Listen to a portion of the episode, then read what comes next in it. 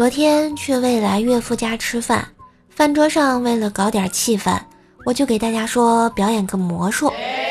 于是我大声一喊：“见证奇迹的时刻到了！”突然，未来岳父坐的椅子应声而倒，一家人传来杀人般的眼神儿。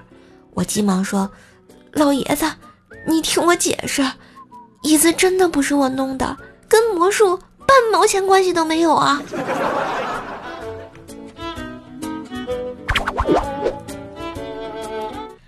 两个学渣在瞎扯淡。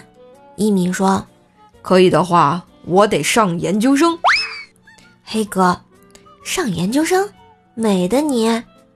一米，怎么啦？黑哥，研究生都三十岁左右，你十八岁小伙子上个三十多岁的妇女？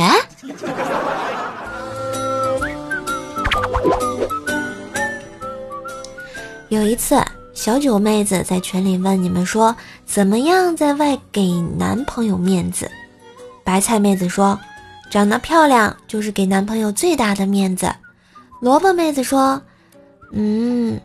微笑依偎，少说话，夹菜倒酒偷买单，这不是高潮，高潮是咱叶子说啦，吃饭记得抚摸自己裂开的嘴角，时不时捂嘴说菜好腥啊，穿着打扮记得露出自己受伤的膝盖，走路时记得要缓缓的，同时表现大腿内侧疼。